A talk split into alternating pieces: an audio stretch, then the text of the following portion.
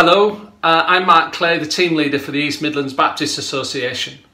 I just wanted to take this opportunity uh, to bring a brief greeting to you and to your church this Christmas. Matthew 4:16 says this: "The people walking in darkness have seen a great light; on those living in the land of the shadow of death, a light has dawned." As I record this Christmas message, I'm acutely aware of the dark place in which we find ourselves. And I don't for a moment minimize the real suffering, anguish, and pain that this time, this pandemic, has brought to so many families in our churches and in the wider communities that we seek to serve. As we approach this Christmas, unlike any other, certainly in my lifetime, we're all asking the same kind of questions, aren't we? Will we be able to meet with our families, our loved ones, our friends? Will we be able to go to church and sing those wonderful Christmas carols that we only sing at this time of year to worship with our fellow believers in Christ? Will we be able to share the joy of seeing our children or our grandchildren's eyes as they open their gifts on Christmas Day? Well, even with the government's relaxation of the rules over Christmas, so many of our normal traditions will have to be different this year. There can be no doubt that it has been a dark time for our nation and for the world, and it still is. The shadow of this illness, this pandemic, continues to hang over us.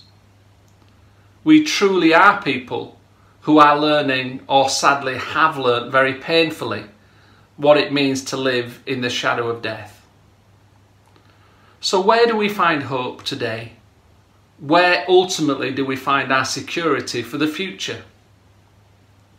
For many in our communities, it's in the development of this new vaccine that we hope and pray works effectively and will plot a way for us as a nation out of this difficult time you and I, I know, pray that this happens and happens soon. But even if this vaccine works in the way that we hope, even if we can plan to get back to some kind of normality, where will that leave us? There will still be other diseases, other illnesses that come along. People we love will still grow old and die and we will still live in the shadow of death because we know that death is the one thing that we will all have to face at some time in our lives. Well, this doesn't sound like a happy Christmas message, does it? but death is the ultimate problem for us, and there is no vaccine that can fix that. Death can only be defeated through faith in Jesus Christ, and that is the good news Christmas story our ultimate hope in this world and for the world to come can only be found in Him. It's only through faith in Jesus Christ that death itself is defeated. And here's the real good news this Christmas. Here's the real Christmas gift. Here's the light in our darkest night.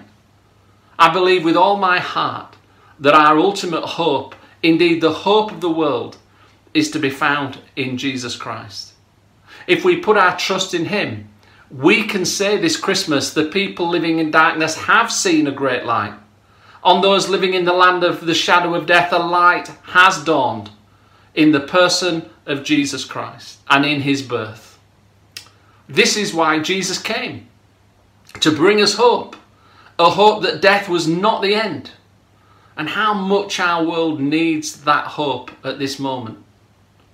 This is the unchanging message that we as churches have to share with the world. This is the heart of good news. This is the gospel that Jesus was born, that he lived, that he died, and that he rose again, so that those who believe in him no longer have to fear death. I pray that you will know this hope, this light, this Christmas. And in all that you do as churches, you will reflect that light that hope into the communities in which God has placed you.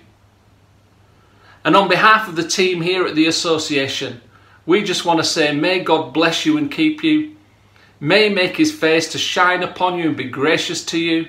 May he lift the light of his countenance, that's his smile upon you, and give you his peace. God bless you.